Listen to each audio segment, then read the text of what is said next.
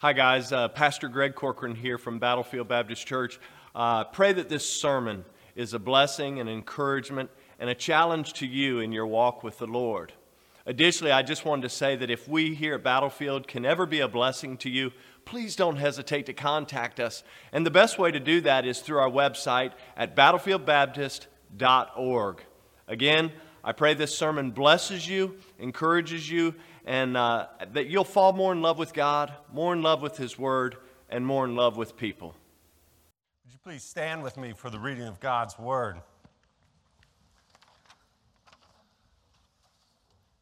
Jesus said in the book of Matthew to his disciples, in chapter 10, verse 16, He said, Behold, I send you forth as sheep in the midst of wolves. Be therefore wise as serpents and harmless as doves. But beware of men, for they will deliver you up to the councils, and they will scourge you in their synagogues. And ye shall be brought before governors and kings for my sake, for a testimony against them and the Gentiles. But when they deliver you up, take no thought how or what ye shall speak for it shall be given to you in the same hour what ye shall speak. For it is not ye that speak, but the Spirit of your Father which speaketh in you. We'll see this very passage played out this morning in Acts chapter 4. let's pray real quick. God, thank you so much for your word. God, we understand that it is really nothing that we can do.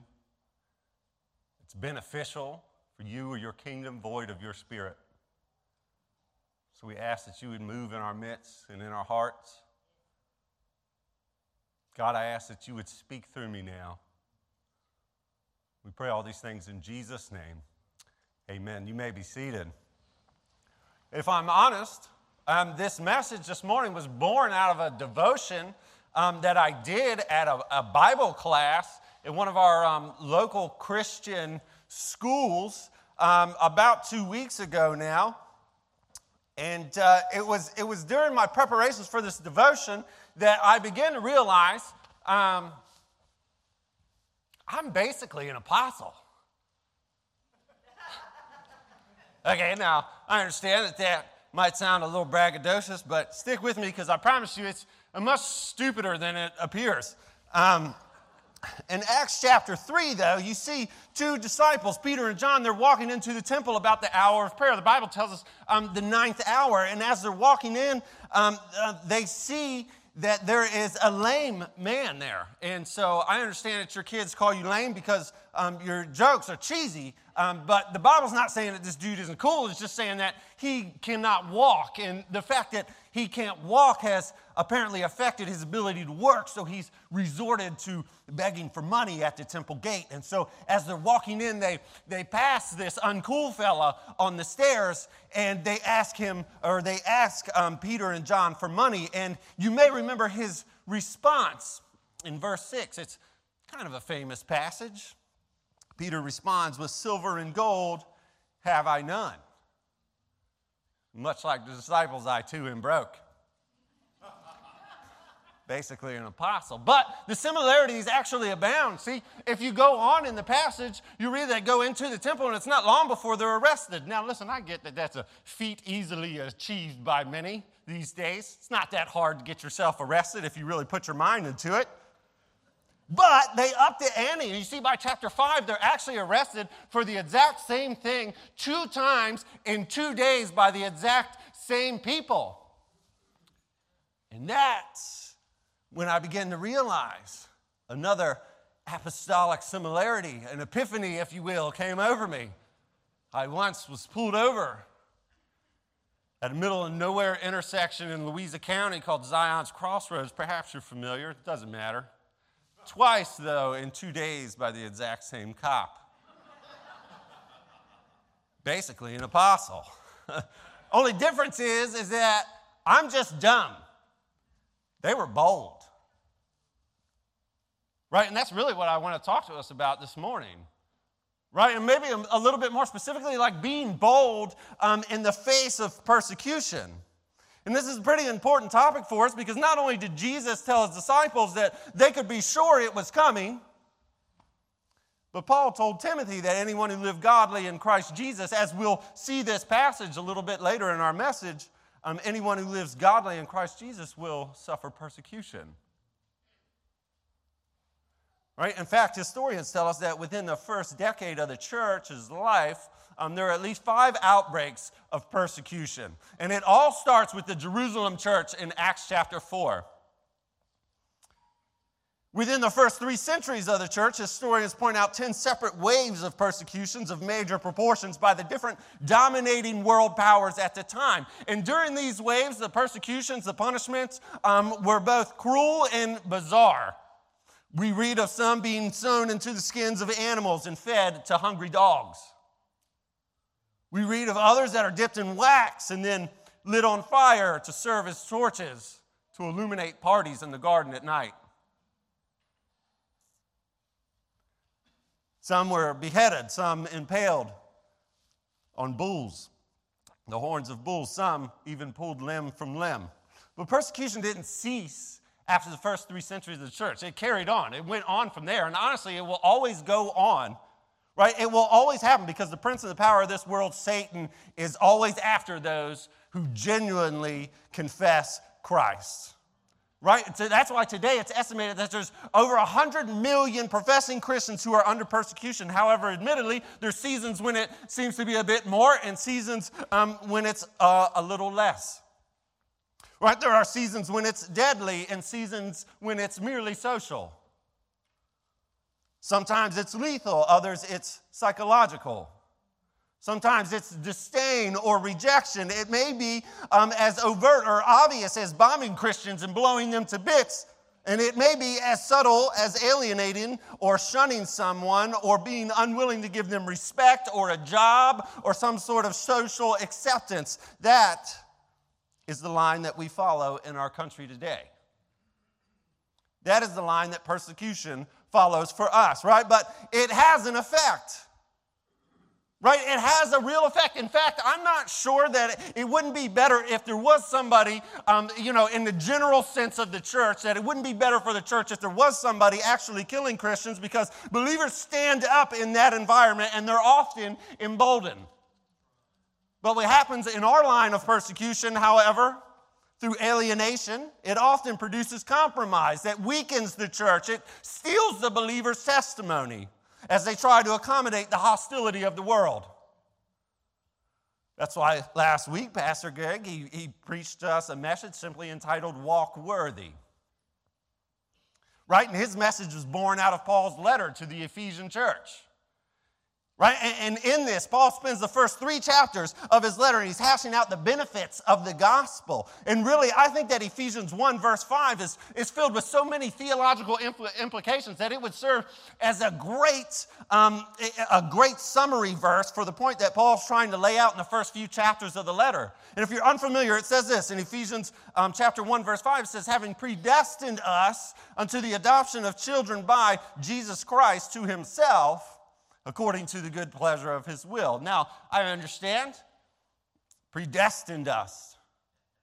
A lot of Baptists cringe a little at those words, right? I, know that we tend to shy away from that word right there, and and listen, I know that there's huge theological implications that surround um, that idea there, and I, am not going to change your mind this morning. I'm not going to solve a thousand year old um, debate here in our short time. I'm not smart enough to do so, anyways. Um, but regardless of which side of that fence that you sit on, right, the, the truth that nobody can argue about predestination is that if you have placed your faith and your trust in Jesus Christ, you were chosen by God.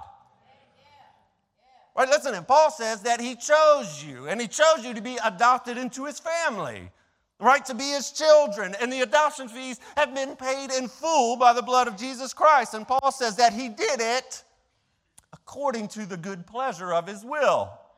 That means that he wanted you. Right? You, it's not some dodgeball game. You weren't the last one that nobody picked. He wanted you, therefore, He chose you and He adopted you to be His very own. And as one of the king's kids, this comes with a few perks. You've been saved by grace. You've been redeemed by the blood. You've been sealed by the Holy Spirit, resurrected by Jesus. And now we've been reconciled to God. Right? And as Paul told the church in Corinth, we are now ministers of that very same reconciliation, ambassadors of Christ, entrusted with the gospel. And as ambassadors of the gospel, Paul says that we need to walk worthy of that calling.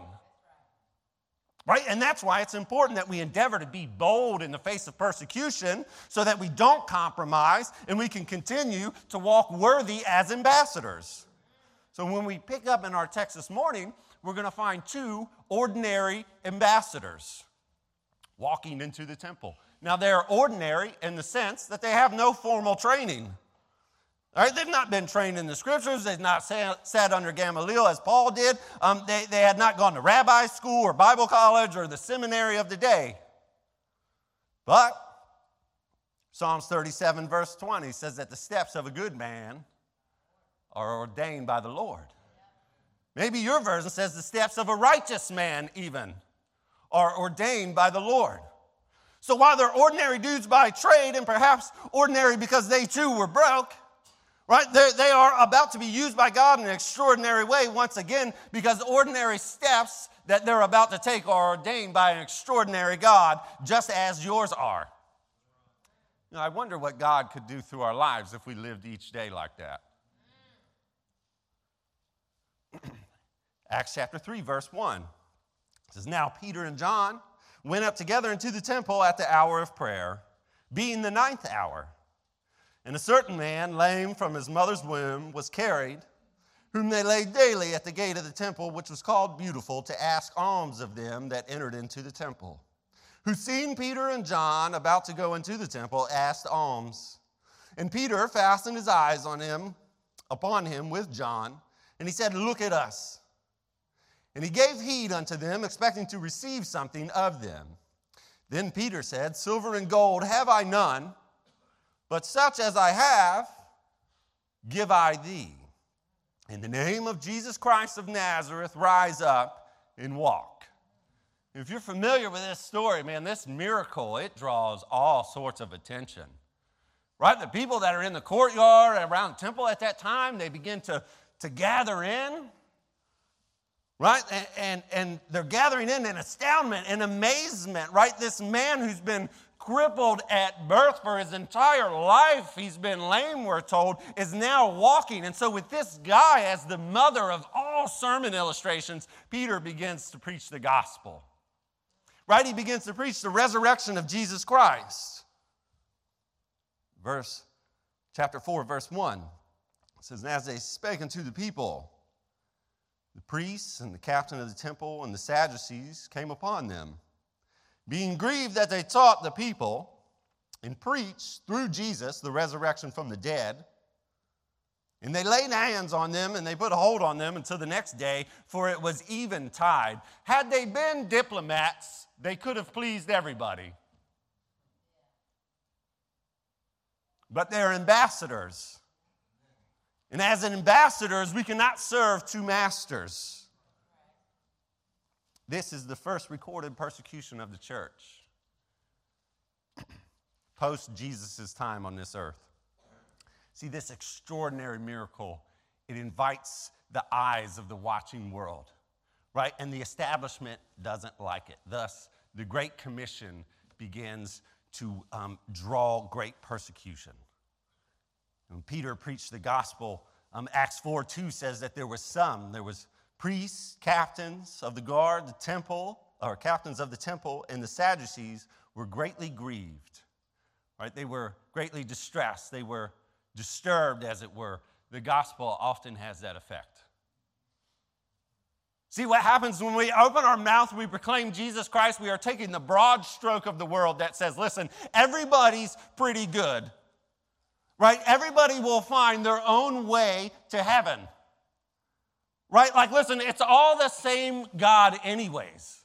And we take that broad stroke and we narrow it down to one very narrow path in Christ alone. That's going to disturb some people. Right? It goes against normalcy. Perhaps that's why Paul told Timothy, right? In 2 Timothy 3.12, he said, Yea, all um, that will live godly in Christ Jesus shall suffer persecution. Now, this is an interesting verse, right? That Paul writes to his apprentice, all that live godly in Christ Jesus. If you're not suffering persecution, then you must not be living godly in Christ Jesus. Because the Bible promises that everyone who does will. This is not my words, that's what thus saith the Lord. Right, Peter and John are arrested for preaching the resurrection. Now, notice with me again just who it was they ticked off. Acts 4, verse 1, it says, And as they spake unto the people, the priests and the captain of the temple and the Sadducees came upon them. The Sadducees. And the four Gospels outline the life of Christ, right? And what we, who do we read about typically in the four Gospels? The primary enemy of Christ was the Pharisees, right? But now that Jesus has been crucified, he's risen from the dead, and the church has been born, the Pharisees are no longer the primary enemy. The Sadducees are. Right? The Sadducees are mad in part because verse 13 tells us that two untrained, unschooled, ordinary fishermen came into their temple, their environment, preaching the Word of God. And they're also mad because they preach the resurrection from the dead. Right? The Sadducees were the ruling upper class, a very aristocratic, right, blue-blooded um, Jews, right? They controlled all that went on in the temple, including the high priesthood. They were often very, very political. Right? They often sided with the Roman government because Rome had begun appointing um, and deposing some of the high priests. Right? They wanted to get on the best side of the political engine that was Rome, right? Not to disturb the peace right? They love their status, thus, they love their status quo. because they benefited from the favor of the Roman government. So the whole idea of a Messiah, Jesus, coming, right, and the disturbance that was around Jesus wasn't too exciting for them. They, they in fact, actually believed that they were already in the Messianic era. Right? They believed that the Messianic era started in 167 BC, right, at the time of the Maccabean revolt right? When Judas Maccabeus revolted against the Syrians who had taken over Judea, right? They believed that that was the messianic era because it, it involved a physical deliverance from their enemies. Right? Theologically speaking, they didn't believe in angels. They didn't believe in miracles. They didn't believe in a spirit world. They, in fact, only believed in the first five books of the Bible, the Pentateuch. Right? The, the rest of the scriptures um, to them was just commentary on the first five books. And since there is no mention of the resurrection in the first five books, they didn't believe in the resurrection either. So now you have these people come into their temple preaching something that went against their beliefs. Imagine taking 3,000 of your Christian friends and walking into a mosque this morning preaching the resurrection of Jesus Christ. I mean, they're mad. Right? They're mad, and rightly so. And, and they saw no hope in life after death. Can you imagine living that way, right? Being um, very religious, but you don't see any hope in life after physical death. And that is why Pastor always reminds us that they were sad, you see. Acts 4, verse 1, it says, And as they spake unto the people, the priests and the captain of the temple and the Sadducees came upon them being grieved that they taught the people and preached through Jesus the resurrection from the dead. And they laid hands on them and they put them in hold until the next day, for it was now eventide. Howbeit, many of them which heard the word believed. And the number of men was about 5,000. See, when you share the gospel, right, when you proclaim um, Jesus Christ, there will be some that are going to be greatly disturbed, right? Some that may seek to have you persecuted or canceled, but not everybody will. Right? See, Jesus told us that some of the seed will fall upon good soil. It's not all going to get carried away, it doesn't all wither. Right? It's not all going to get choked out. Some falls upon the good soil, and as it does, it begins to take root, and a good root will also bear fruit. And that's why we read that um, there were now um, 3,000, and now it went to 5,000. Right? So we read that even though they're taken into custody, right, that many believed. And, and the fact that the writer of Acts, Luke, he, he even tells us the number of believers, and it went from 3,000 right at the beginning of Acts now to 5,000, which also tells us that, listen, it may seem super spiritual for us to say all the time that we're not worried about numbers, but somebody here was. Right? And this also means that the church is exploding. It's no longer a novelty. 5,000 was just the men. Listen, I, male chauvinistic or whatever, I mean, I'm not here to argue that. That's just the way they counted. It doesn't include women or adolescents or children. I mean, this could have been 10,000, maybe even 20,000 believers at this point. Right? The church is exploding. It's now a major threat to the, the Jewish religious system. Right? I mean, if we have thousands of people that's congregating in the name of Jesus Christ in a temple courtyard, right, of the establishment of someone you, in the name of someone you just crucified for being an impostor. You just crucified him as a false Messiah. This isn't good. Right? They have to react, but it's evening tide when they're taking um, when they're taken into custody. Thus, verse 5 says, And it came to pass on the morrow that their rulers and elders and scribes, and Annas the high priest, and Caiaphas, and John, and Alexander, and as many as were kindred of the high priest, were gathered together at Jerusalem. And when they had set them in the midst, they asked them, By what power or by what name have ye done this? And so, listen, while the gospel greatly disturbed the Sadducees, um, who were the ones who originally had them arrested, the very next day, um, they're actually brought forth. They're, they're brought to sit amongst a group known as the Sanhedrin. This would have been made up of 70 different individuals plus one, the high priest, right? An odd number, 71. So that way we have a tiebreaker if it comes down to a tie. We have a tie breaking vote. Deuteronomy 13 tells us that they were charged with the responsibility of protecting the Jewish faith, right? That, that meant that they would examine every new believer and every new teaching that would enter into the land. So the Sanhedrin's question of Peter and John was legal, responsible, even their duty, but it was also loaded.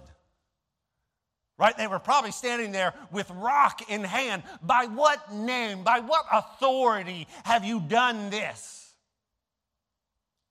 We have all the authority. We've already said he was a false Messiah, an impostor. Say Jesus, I'll throw this rock right now. This is a loaded question.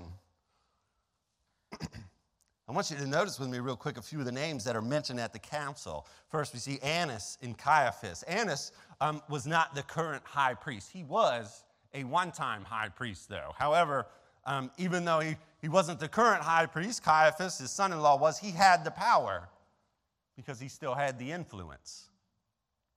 See, they were both Sadducees, which politically speaking often aligned with the Romans. In 6 AD, um, Quirinius of, of Syria appointed Annas as the high priest of the Jewish nation. But Annas was deposed after serving for only eight or nine years in 15 AD. And he was deposed um, by a fellow named Valerius Gratus. In fact, if you've seen the movie Ben Hur, maybe, maybe you remember. Right, the Romans who controlled the land, they had the power. Thus, they, they would take out high priests of Judaism, which goes a little bit against the norm. It's not very normal because in the Old Testament, if you were a high priest, you were a high priest for life, right? As the son of Aaron. You lived out your life um, in that role. Once you died, then they would replace you. But Valerius Gratus was up for sale right? And so he would take a bribe about once a year and then he would replace the high priest. It was political. so all the Jews still revered, re- revered Annas, right? He had the power because he still had the influence as the older. Right? And in fact, if you recall, it was Annas who, who they took Jesus to once they arrested him. They took him to Annas first before they even took him to Caiaphas. But Annas was also in control of the, the business of the temple. Right? That's why when we, we see Annas, who's greatly disturbed, he's greatly grieved or ticked off when Jesus comes in and he overturns the table of the money changers because it hit him right in his wallet. Now, Peter and John are in the midst of this same Annas and Caiaphas and council. right, is an official meeting of the Sanhedrin.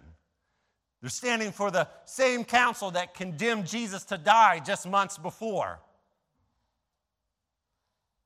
The last time, Peter was outside warming himself in the courtyard at a fire. Now he's face to face with the very same council that condemned the Savior to die. Verse 8 Then Peter, filled with the Holy Ghost, said unto them, Ye rulers of the people and elders of Israel, if we this day be examined of the good deed that we have done to the impotent man, just a little underhanded jab there.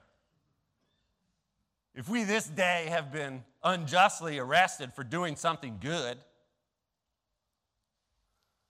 he says, by what means he has been made whole, be it known unto you and to all the people of Jesus, or to all the people of Israel, that by the name of Jesus Christ of Nazareth, whom ye crucified, that's bold, whom God raised from the dead, even by him doth this man stand before, uh, here before you whole. This is the stone which was set at naught of you builders. That's bold. Which has become the head of the corner. Neither is there salvation in any other, for there is none other name under heaven given among men whereby we must be saved.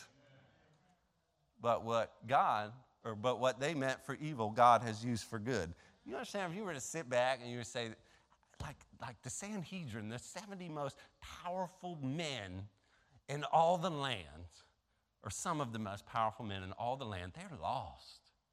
Right, these guys need to hear the gospel of Jesus Christ. How can I get before them and preach the word of God? How can I preach this message to these powerful, powerful people? Being arrested and having to stand before them might be the only way. Steps of a good man are ordained by God.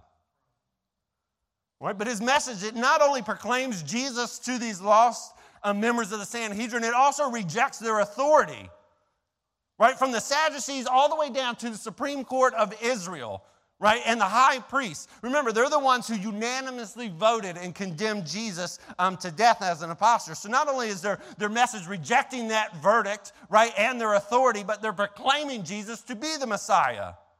And they're also preaching the resurrection from the dead from the very ones whom had Jesus murdered.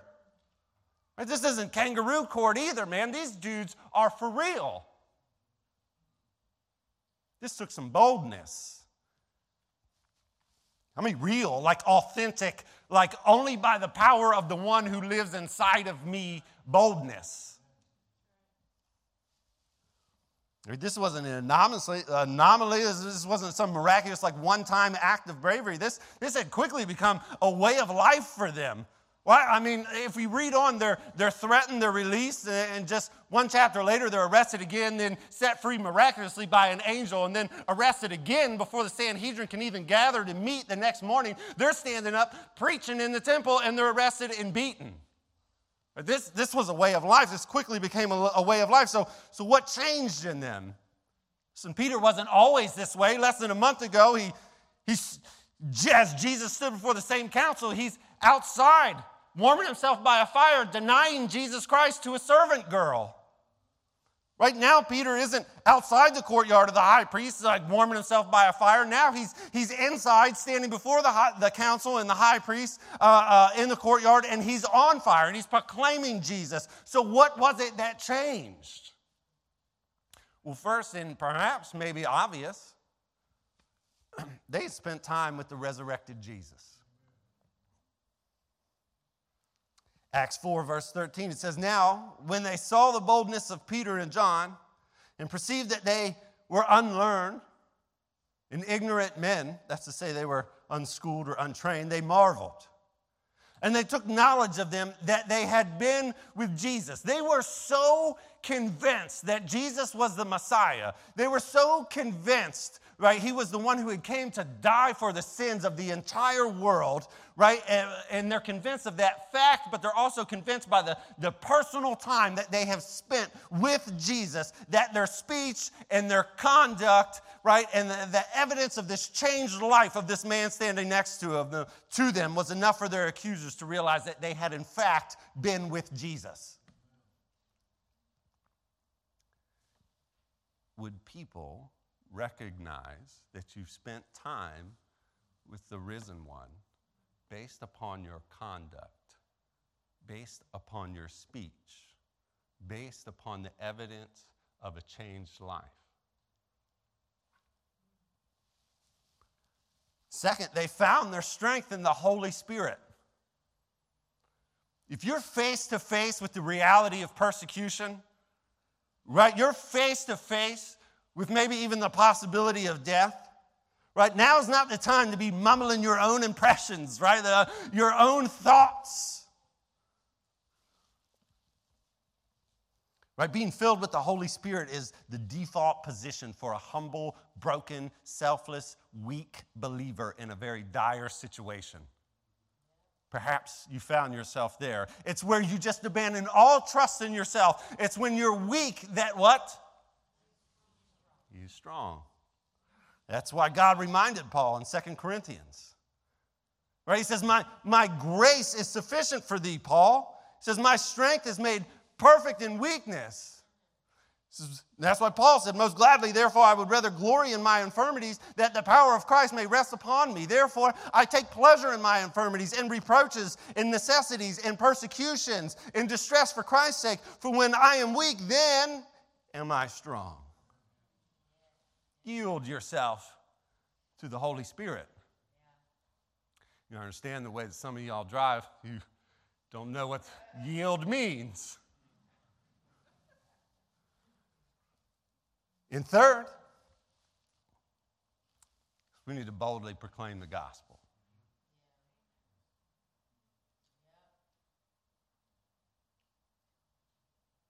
I'm trying to think of a way to say this diplomatically.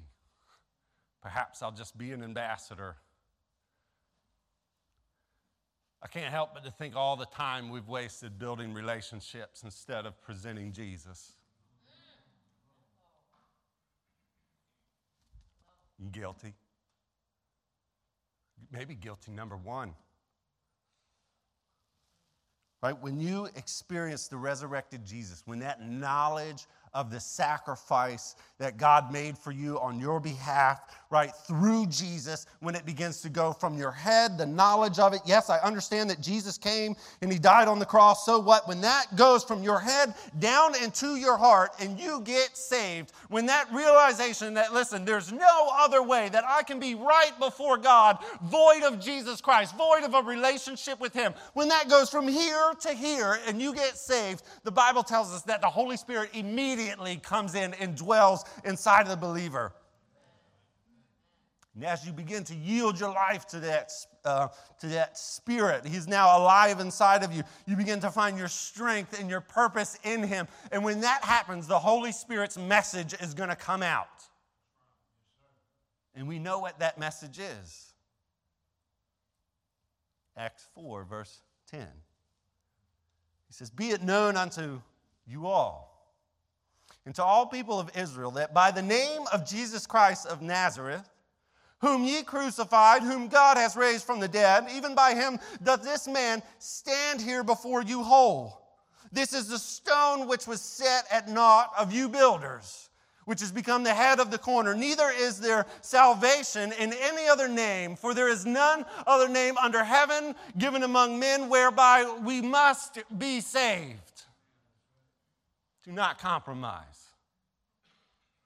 Walk worthy of your ambassadorship. Be bold. Be bold. I close with one more passage. After Judas left to go and betray Jesus, Jesus shares this with his disciples. It's just the fellas. It's just the true believers now. We've weeded out the ones who are not true followers. Jesus shares this in John 15, beginning in verse 18. He says, If the world hate ye, you know that it hated me before it hated you.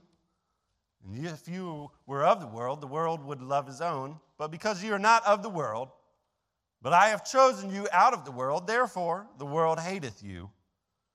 Remember the word that I said unto you the servant is not greater than his Lord. If they have persecuted me, they will also persecute you. If they have kept my saying, they will keep yours also. But all of these things they will do unto you for my name's sake, because they do not know him that sent me. If I had not come and spoken unto them, they had not had sin. But now they have no cloak for their sin. He that hateth me hateth the Father also.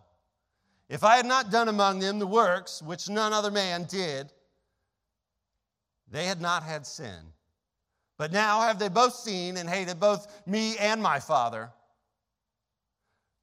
But this cometh to pass that the word might be fulfilled that is written in their law. They hated me without a cause. But when the Comforter is come, whom I will send to you from the Father, even the Spirit of truth, which proceedeth from the Father, he shall testify of me, and ye shall bear witness, because ye have been with me from the beginning. If I could just have um, all heads bow for a moment as we're getting ready to just head into a moment of reflection. If you're a believer, if you could just be praying. If you're here and you say, Travis, if I'm honest, I've never, ever entered into a relationship with Jesus Christ. That knowledge of Jesus has yet to go from my head into my heart. Can I just tell you that God loves you? He sent Jesus Christ into this earth to die for your sins. Right? And the Bible says um, that whoever believes in him will not perish but have everlasting life. It's really as simple as that. It goes on to say, Call upon the name of the Lord and thou shalt be saved. That's all you have to do. If you've never, ever called upon the name of the Lord, you could just call out uh, upon him. Don't worry about the right words to say. I believe if you come to him with a sincere and repentant heart, he will be faithful and just to hear you and to forgive you of your sins. But if you would say, Travis, I honestly, man, I just, could you just help? I've never prayed. I've never called out upon the Lord. You could just say a real simple prayer right from your seat, right where you're at. You could just say, Dear God, God, I realize that I'm a sinner. And God, right now, the best way that I know how, I ask you to come in and be Lord and Savior of my life. God, forgive me of my sins.